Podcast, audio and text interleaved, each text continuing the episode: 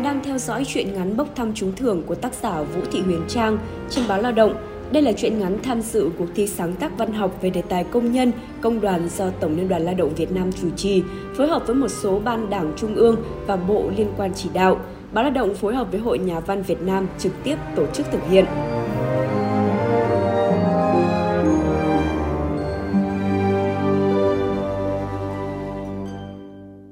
Mùng năm Tết còn khướt mới đến, những cái mốc quan trọng đó cứ lấp lánh trong đầu Nhã. Chị dở cuốn lịch mới mua, khoanh tròn dấu đỏ, lòng háo hức chờ mong. Chẳng là hôm nọ đi làm về, anh Hào thông báo năm nay công ty làm ăn được, nên thưởng Tết cho anh em công nhân nhỉnh hơn những mùa Tết trước. Đã vậy mùng năm Tết, công ty còn tổ chức chào xuân. Ngoài mấy chục mâm lẩu trâu liên hoan thì còn có chương trình bốc thăm trúng thưởng. Nghe nói giải thưởng cũng được lắm. Giải đặc biệt là một chiếc xe máy, giải nhất hẳn mấy chiếc tivi màn hình năm mươi inch. Ngoài ra còn có máy giặt, tủ lạnh, lò vi sóng, nồi chiên không dầu. Chao ôi, Nhã nghe đã cả lỗ tai. Biết đâu chồng mình hên. Nhã cứ tự động viên mình như thế. Nhà có mỗi một chiếc xe máy Nhã gom góp mua từ lúc còn trẻ, giờ cũng đã cũ. Không sao, xe cộ đời đầu cũ vẫn dùng tốt. Khổ nỗi hai vợ chồng có một cái xe, thành ra bất tiện lắm. Cũng vì không có xe nên phải thuê trọ gần công ty Hạo. Nói là gần nhưng từ nơi ở đến công ty cũng gần hai cây số, đi bộ thì xa nên dạo trước anh toàn phải đạp chiếc xe đạp đi làm. Cái xe đạp ấy vợ chồng Nhã tha lôi tận trên Hà Nội xuống, đó là món quà chị hàng xóm tặng lại cho con Nhã, một chiếc xe đạp thể thao loại dành cho trẻ con còn dùng tốt. Nhưng nó đã hỏng lốp mà tìm khắp nơi không có phụ tùng thay thế, thành ra Hạo không có xe đi làm. Có hôm tan ca, Nhã phải chạy xô, vừa đèo con đi học, vừa đưa chồng đi làm, rồi vội vàng chợ búa, cơm nước. Mà cũng vì đợt chuyển đồ từ Hà Nội về, va đập làm hỏng mất chiếc tivi mới mua, thành ra nhà Nhã đang thiếu cả xe máy lẫn tivi. Biết đâu lần này hên, Hạo sẽ trúng thưởng một trong hai món đó. Hình ảnh cái xe máy, tivi cứ hiện lên trong đầu Nhã mọi lúc mọi nơi. Lúc ăn cơm, lúc vật lộn tắm cho hai đứa con nghịch như giặc cái, lúc mặc cả mới ra ngoài chợ. Nói khéo chẳng ai tin, chứ ngay cả lúc đưa tay vuốt tấm lưng nhảy nhụa mồ hôi của chồng đang nằm đè lên mình, Nhã chợt nhớ ra, nhà mình còn thiếu cái điều hòa. Mà thật ra đời sống của những người công nhân như vợ chồng Nhã thiếu đủ thứ trên đời. Hạo nằm vật ra giường, mệt thở không ra hơi, vẫn không quên trêu vợ.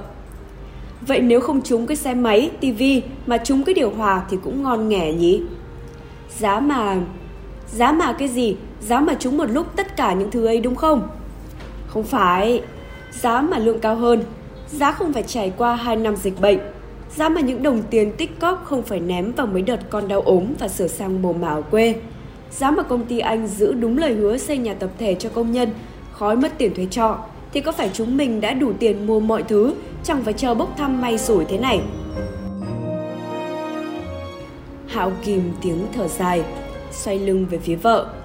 Nhã bật dậy mở toang cửa sổ để cái gió ngoài trời thổi vào, làm dịu bớt không khí ngột ngạt trong phòng. Thật ra đây là mùa dễ chịu nhất trong năm. Các phòng trọ rộng hơn mười mét vuông, đủ kê một cái giường, tủ quần áo, tủ lạnh, chiếc bàn học cho con. Chiếc bếp ga mini lúc nào nấu thì lôi ra, không thì đút tọt vào gầm giường cho tiết kiệm diện tích. Nhà bốn người chui rúc co cụm lại với nhau. Mùa đông ấm, nhưng mùa hè thì hầm hập nóng. Cái nóng từ mái tôn dội xuống, từ dưới nền bê tông dội lên, đủ để thiêu đốt mọi cảm xúc của con người. Tụi Nhã cãi nhau như cơm bữa, toàn những chuyện quẩn quanh. Hai đứa nhỏ ốm đau quặt quẹo, lấm lét co mình lại trong căn phòng nóng nực để tránh va vào tiếng quát tháo, cự cãi và những mảnh vỡ của bát đũa rơi xuống nền nhà. Nắng hút kiệt sức lực của con người và cả những đồng lương công nhân ít ỏi vào thuốc thang cho hai đứa nhỏ. Xóm trọ có dàn cây dây leo liêm hồ đằng buông xuống khoảng sân chung. mười hai phòng trọ chung nhau một cái nhà vệ sinh, vòi nước quanh năm tong tỏng sò chẳng ai buồn sửa. Những buổi chiều muộn, xóm trọ thường đông đủ hơn. Mọi người bê chiếc bếp ga mini ra trước cửa phòng, bày biện, nấu nướng. Mùi rau muống xào tỏi, mùi đậu rán bay khắp xóm. Nếu phòng nào có vợ chồng con cái thì bữa cơm tươm tất hơn một chút. ai ở một mình thường ăn uống qua loa. Xóm có chị Thương, người Yên Bái, ngày chỉ ăn suất cơm ở công ty, cứ về phòng là ăn mì tôm, từ ngày này qua ngày khác. Ai hỏi chị cũng bảo, tại ngon. Nhưng ai cũng biết đằng sau chị Thương là mẹ già và hai đứa nhỏ đang tuổi ăn học ở quê. Có lần bắt gặp Thương ngồi vuốt từng đồng tiền lẻ gửi về quê, chị cười buồn. Muốn lo cho con thì phải cắt xén phần đời của mình lại. Tường của những căn phòng trọ mỏng manh tới mức có thể nghe thấy tiếng thở dài, khóc thút thít của người mẹ trẻ vừa cai sữa cho con xuống phố đi làm. Nghe thấy tiếng vợ chồng phòng bên cạnh thở hổn hển mỗi đêm. Vài bấc tiếng chì muốn đóng cửa bảo nhau vẫn lọt được vào tai thiên hạ. Chủ nhà thỉnh thoảng ghé qua thu tiền, bỏ mặc tiếng than thở vang lên. Cửa nhà vệ sinh đã mục hở cả một mảng to, bọn cháu cứ tắm phải có một người canh cửa hộ. Trần nhà hỏng hết rồi, mùa mưa rột tong tỏng, nước đá chuột chảy theo kẽ hở rớt xuống cả mâm cơm. Tường cho phòng cũ mốc lắm rồi bà chủ ơi, đêm ngủ từng mảng tường vôi rơi xuống phủ trắng cả mặt. Bà chủ nói, nhà sập sệ mới có giá đó mà thuê, muốn phòng đẹp thì đi tìm nơi khác. Túi tiền eo hẹp đã không cho phép tụi Nhã nghĩ đến một nơi sống tử tế hơn. Ngay cả những vật dụng thiết yếu cũng không dám sắm. Nhã nhớ như in hôm chiếc tủ lạnh đầu tiên của xóm trọ được chuyển về. Đó là chiếc tủ lạnh cũ chị May mua lại. Người ta bảo đã dùng hai năm, còn mới đến tám mươi phần trăm, dung tích một trăm tám mươi lít đấy nhá. Mua về để thực phẩm nấu cháo cho thằng Phèn. Đựng sữa mỗi sáng đi làm chị vắt sẵn ra. Mấy hôm nọ đi làm về thấy sữa thì thiêu, đồ ăn cũng ôi mà thường còn xót ruột. Xóm thỉnh thoảng được phục vụ nước đá miễn phí, rảnh là rủ nhau làm kem sữa chua. Ai có đồ ở quê gửi xuống chia nhau không hết thì mang sang tủ lạnh nhà chị May. Nhất là mấy phòng có con nhỏ, mua thứ gì ngon nấu cháo cho con cũng có chỗ gửi nhờ. Bà chủ ghé qua bảo, điện dùng yếu lắm, đừng có phòng nào cũng đua nhau mua tủ lạnh. Tụi Nhã chỉ cười. Sau này có nhà anh muốn làm điều gì nhất? Anh nghe à, muốn trồng mấy cái cây ăn quả cho con. Còn em thì à, bao giờ có nhà anh sẽ nằm khỏa thân đọc sách.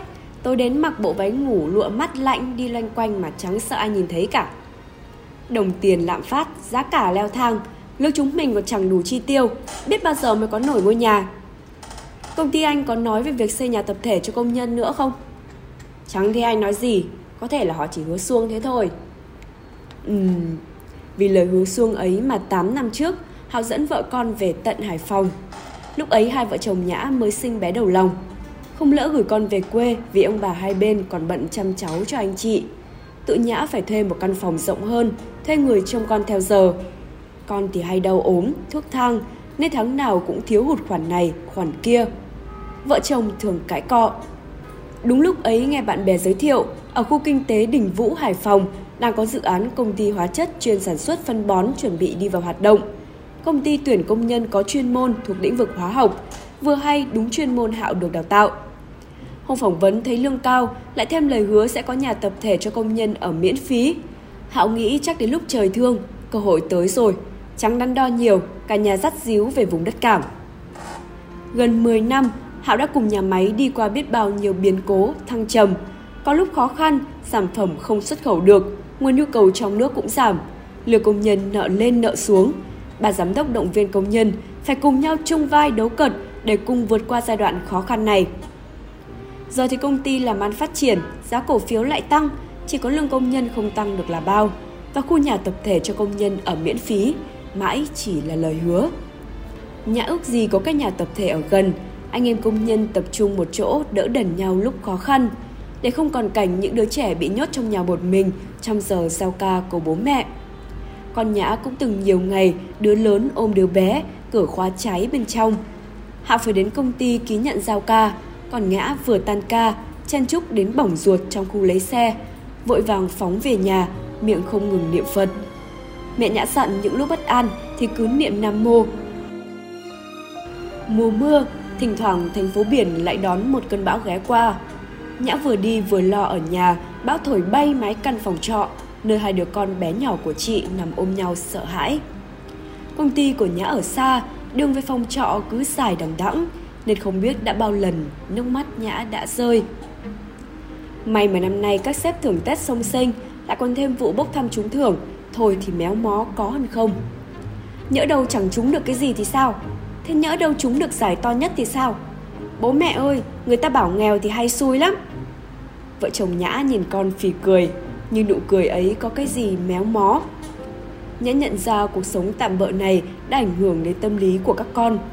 Trong bài văn tả nghề nghiệp mà mình yêu thích, con Nhã có viết: Con không muốn làm nghề công nhân như bố mẹ, không muốn phải mặc chiếc áo thum thủm mùi tiền. Chẳng là áo công nhân của Hạo có một mùi rất đặc trưng, chỉ cần về tới cổng là đã ngửi thấy mùi. Ở mãi thành quen, nhưng người khác tới chơi, bước vào cửa đã hỏi: Phòng này có mùi gì lạ thế? Hai đứa nhỏ cũng thường hỏi Hạo: Người bố có mùi gì kinh thế? Là mùi tiền đấy con ạ, hết mùi là hết tiền. Thật vậy, đời công nhân làm tháng nào tiêu tháng ấy, ráo mồ hôi là hết tiền. Nên thỉnh thoảng lấy cái bàn chải chà cổ áo của chồng, mắt Nhã cay cay. Chồng chị làm ở phòng điều khiển trung tâm, nhưng hôm nào cũng phải xuống lò nguyên liệu tăng cường. Do làm việc ở khu nấu chảy, trong cái nóng như thiêu nên mùi lưu huỳnh cháy ám vào từng sợi vải. Nếu không kịp giặt ngay, cái mùi ấy cứ thum thủm như trúng thối. Hạo cười bảo: Áo của anh, em ngâm nước xả làm gì cho phí. Kệ, không lẽ mình không thể sống cho thơm tho, tử tế dù chỉ là chốc lát. Đôi lúc em nghĩ hay là mình làm gì đó phù phiếm cũng không sao, mình nghèo quá, ngay cả phù phiếm cũng không dám thì đời nhạt thật. Thì đang phù phiếm đấy thôi. Ý anh nói cái vụ bốc thăm trúng thưởng ấy hả? Nhã cười ha ha. Vài lần như thế thì cũng đến ngày mùng năm Tết. Vì tình hình dịch bệnh vẫn còn căng, nên công ty không mời người thân đến sự lễ chào xuân như mọi năm. Chẳng phải việc của mình mà suốt đêm Nhã cứ bồn chồn không làm sao ngủ được. Hình như Hạo cũng thế, cứ ngó ra hoài khoảng sáng mờ ảo hắt vào từ cửa sổ. Sáng sớm Nhã dậy thắp hương, cái bàn thờ của chủ cũ để lại, lúc mới về vợ chồng Nhã không lỡ bỏ đi. Thôi thì đất có thổ công, sông có Hà Bá, có thờ có thiêng, nên cứ ngày rằm, mùng một hay Tết nhất là Nhã đều thờ cúng chu toàn. Hạo cũng dậy sớm, quần âu, áo sơ mi, sơ vin đến lạ oai. Cả năm mặc áo công nhân vào công ty, duy nhất chỉ có một ngày được chỉnh tề tươm tất. Hạo bảo: Không quen tẹo nào. Kệ, mặc đẹp còn dắt xe mới về đấy nhá. Đưa cái tay đây xem nào, tay bốc số là phải thơm tho, để em xịt cho ít nước hoa. Đã bảo là sếp bốc chứ mình có được bốc đâu. Ừ nhở. Từ lúc nhìn theo bóng Hạo dắt chiếc xe máy cũ ra khỏi cổng xóm trọ, lòng Nhã cứ nhấp nhổm không yên. Trưa ấy sau buổi tiệc chào xuân, Hạo trên đường từ công ty trở về xóm trọ. Bữa nhậu lẩu thịt trâu đầu năm vướng trong cổ họng. Hạo đi thật chậm vì không biết phải nói gì với vợ khi về đến nhà. Mà có lẽ cũng chẳng cần phải nói gì, chỉ cần nhìn vẻ mặt buồn rười của Hạo là đủ biết. Trong số những cái tên được xướng to giữa hội trường của công ty ngày hôm nay, không có Hạo. Không có chiếc xe máy, tivi nào cả. Chưa bao giờ anh thấy đường về nhà nặng nề đến thế. Lúc dừng chiếc xe ngoài cổng, Hạo cứ đứng tần ngần. Nhã thấy chiếc xe dừng mà không thấy chồng đâu thì gọi với ra: Vào ăn cơm chồng ơi, mẹ con em dọn mâm chờ nãy giờ rồi. Anh đi liên hoan mà, sao mấy mẹ con không ăn trước đi? Biết là anh chắc cũng chả được ăn uống gì ở đấy nên mẹ con em đợi. Chẳng trúng được cái gì vợ ạ. À. Tổ anh có mỗi chị Lợi được cái ấm siêu tốc, còn lại toàn các bộ phận khác trúng giải to. Em cũng đoán là không trúng gì, nếu trúng anh đã điện về khoe. Nghĩ lại đời mình có bao giờ may mắn đâu, có vài phần thưởng mà cả ngàn công nhân, có khi ai cũng mong đợi khấn vái như mình ấy nhỉ? Ừ, người được cái xe máy là chị Hới, công nhân vệ sinh. Chồng chết, một mình chị nuôi hai đứa con với mẹ chồng già. Hoàn cảnh cũng khó khăn, lúc lên nhận giải thấy chị ấy mừng rơi nước mắt. Bảo thế là có xe cho thằng cả đi làm. Thằng bé ấy mới mười bảy tuổi, còn chưa tốt nghiệp cấp ba. Nghe nói đi làm công nhân bạt. Còn người trúng với tivi là anh Tám, tổ bốn. Anh này năm xưa đi làm bị tai nạn lao động, axit bắn khắp người. Chồng từng kể không biết vợ còn nhớ không. Đợt ấy công ty hỗ trợ một phần, công đoàn phát động công nhân ủng hộ thêm. Anh ấy phải chữa bỏng hết bao nhiêu tiền đấy. Số cũng đen, sau vụ đó anh Tám lại bị tai nạn xe máy vỡ xương bánh chè. Anh ấy nghỉ ở quê mất nửa năm mới đi làm lại. Nhà cũng hộ nghèo. Đúng là họ còn khó khăn hơn mình nghe nhở. Trời thương là đúng. Thôi mình ăn cơm đi. Đêm ấy lúc nằm dụi đầu vào tóc vợ, Hạo suy nghĩ miên man. Ở phòng bên, anh hàng xóm sau cơn nhậu xỉn lại bật bài nhạc chế quen thuộc, ngật ngưỡng hát theo. Bao năm trôi qua vẫn nhà thuê mướn trọ, tôi vẫn chỉ nghèo và thật nghèo. Làm thuê với mức lương không như mong, tôi sợ nơi trốn của thành thị đông đúc bon chen. Bài hát xoáy sâu vào tâm trí Hạo đã nhiều đêm bằng cái giọng nhựa nhựa của một kẻ say đang buồn chán cảnh đời. Hay là... hay là sao? Hay chúng mình dắt nhau về quê đi. Mấy năm nay quê mình thực hiện bài toán chuyển dịch cơ cấu lao động, ly nông bất ly hương. Nhiều nhà máy cụm công nghiệp mới mọc lên đầy đủ các ngành nghề, khu liên hợp dệt may, cơ khí, chế biến nông lâm sản, sản xuất hàng tiêu dùng, vật liệu xây dựng, chế biến khoáng sản, sản xuất lắp ráp điện tử, dược phẩm, đồ uống. Tụi trẻ giờ đâu phải đi làm xa, cứ quanh quẩn gần nhà, để của công việc hết. Mà lương làm tăng ca còn cao hơn mình ấy chứ. Anh nghĩ mãi rồi, chỉ có về quê mới thoát khỏi cảnh ở trọ tạm bợ này thôi. Hai năm dịch bệnh, nhiều lúc nghĩ không lẽ cả đời mình cứ giật gấu vá vai mãi như thế này, mà về quê các con mình sẽ có một tuổi thơ đúng nghĩa, không mất quê, mất cội. Con tụi mình khổ quá, cứ đi học về là bị nhốt trong bốn bức tường. Nghĩ thế mình cứ như cánh chim di cư, giờ bỏ quê hương, đi từ thành phố này tới thành phố khác mái miết kiếm tìm, đôi khi chẳng biết mình tìm kiếm điều gì nữa. Về quê tự mình sẽ nuôi thêm cá, trồng thêm rau, lúa gạo từ bàn tay mẹ cha làm ra, ăn thứ gì cũng sạch. Trải qua hai năm dịch bệnh, nằm co cụm trong thành phố với đú nỗi bất an, anh chợt nhận ra không đâu bằng quê nhà. Nhưng mà em lo tuổi mình về khó xin việc ở quê, họ thường tuyển dụng người trẻ thôi. Mình đã có kinh nghiệm lâu năm, anh không tin chúng ta lại chẳng thể kiếm được công việc nào phù hợp trên chính quê hương. Mà thôi cũng muộn rồi, ngủ đi em, ngày mai mình tính tiếp. Nhà hàng xóm vang lên tiếng chị vợ càm ràm, chồng chuyện tan ca không chịu về nhà, suốt ngày đi nhậu xỉn. Tiếng loa đã được vặn nhỏ hơn, chỉ có giọng của người say thì như lưỡi kiếm mỏng sắc nhọn nhưng mềm oặt, cứ như đang cố đâm thủng mái nhà trọ thấp lè tè để vút lên trời thẳm. Rồi một hôm tôi quyết đi về quê, xa giấc mơ giàu sang xa lìa trốn nơi đô thành. Về lại quê gian khó nhưng mà vui, nơi có cha mẹ tôi, những người nuôi tôi lớn. Nhã nén nhẹ tiếng thở dài, dụi đầu vào ngực chồng, thiêm thiếp chìm vào giấc ngủ xuân. Giấc ngủ vẫn còn nhiều lo toan, nhưng chắc hẳn đã không còn vướng víu cho cơn mơ về chương trình bốc thăm trúng thưởng.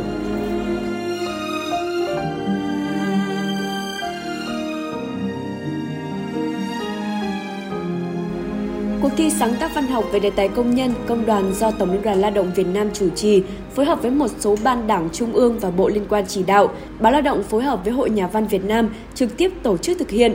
Các tác phẩm dự thi thuộc hai thể loại là tiểu thuyết và truyện ngắn, với cơ cấu giải thưởng gồm mười lăm giải cho thể loại truyện ngắn, tổng giá trị giải thưởng là tám trăm sáu mươi triệu đồng và mười bốn giải cho thể loại tiểu thuyết, tổng giá trị giải thưởng là một phẩy năm mươi mốt tỷ đồng. Ban tổ chức bắt đầu nhận tác phẩm từ ngày công bố phát động và kết thúc nhận tác phẩm từ ngày ba mươi tháng tám năm hai nghìn không trăm hai mươi ba, tính theo dấu bưu điện, email. Tổng kết và trao giải vào quý bốn năm hai nghìn không trăm hai mươi ba. Ban tổ chức rất mong nhận được sự hưởng ứng tham gia của các nhà văn chuyên nghiệp và bạn đọc trên cả nước. Địa chỉ nhận tác phẩm dự thi, bản thảo giấy gửi bưu điện về địa chỉ Báo Lao động số sáu Phạm Văn Bạch, Yên Hòa, Cầu Giấy, Hà Nội. Bì thư ghi rõ, tham gia cuộc thi viết về đề tài công nhân, công đoàn hai nghìn không trăm hai mươi mốt đến hai nghìn không trăm hai mươi ba. Bài điện tử gửi qua mail về hộp thư thi viết về công nhân a còng gmail chấm com hoặc thi viết về công nhân a còng lao động chấm com chấm vn. Trân trọng cảm ơn nhà tài trợ Thaco đã đồng hành cùng chương trình.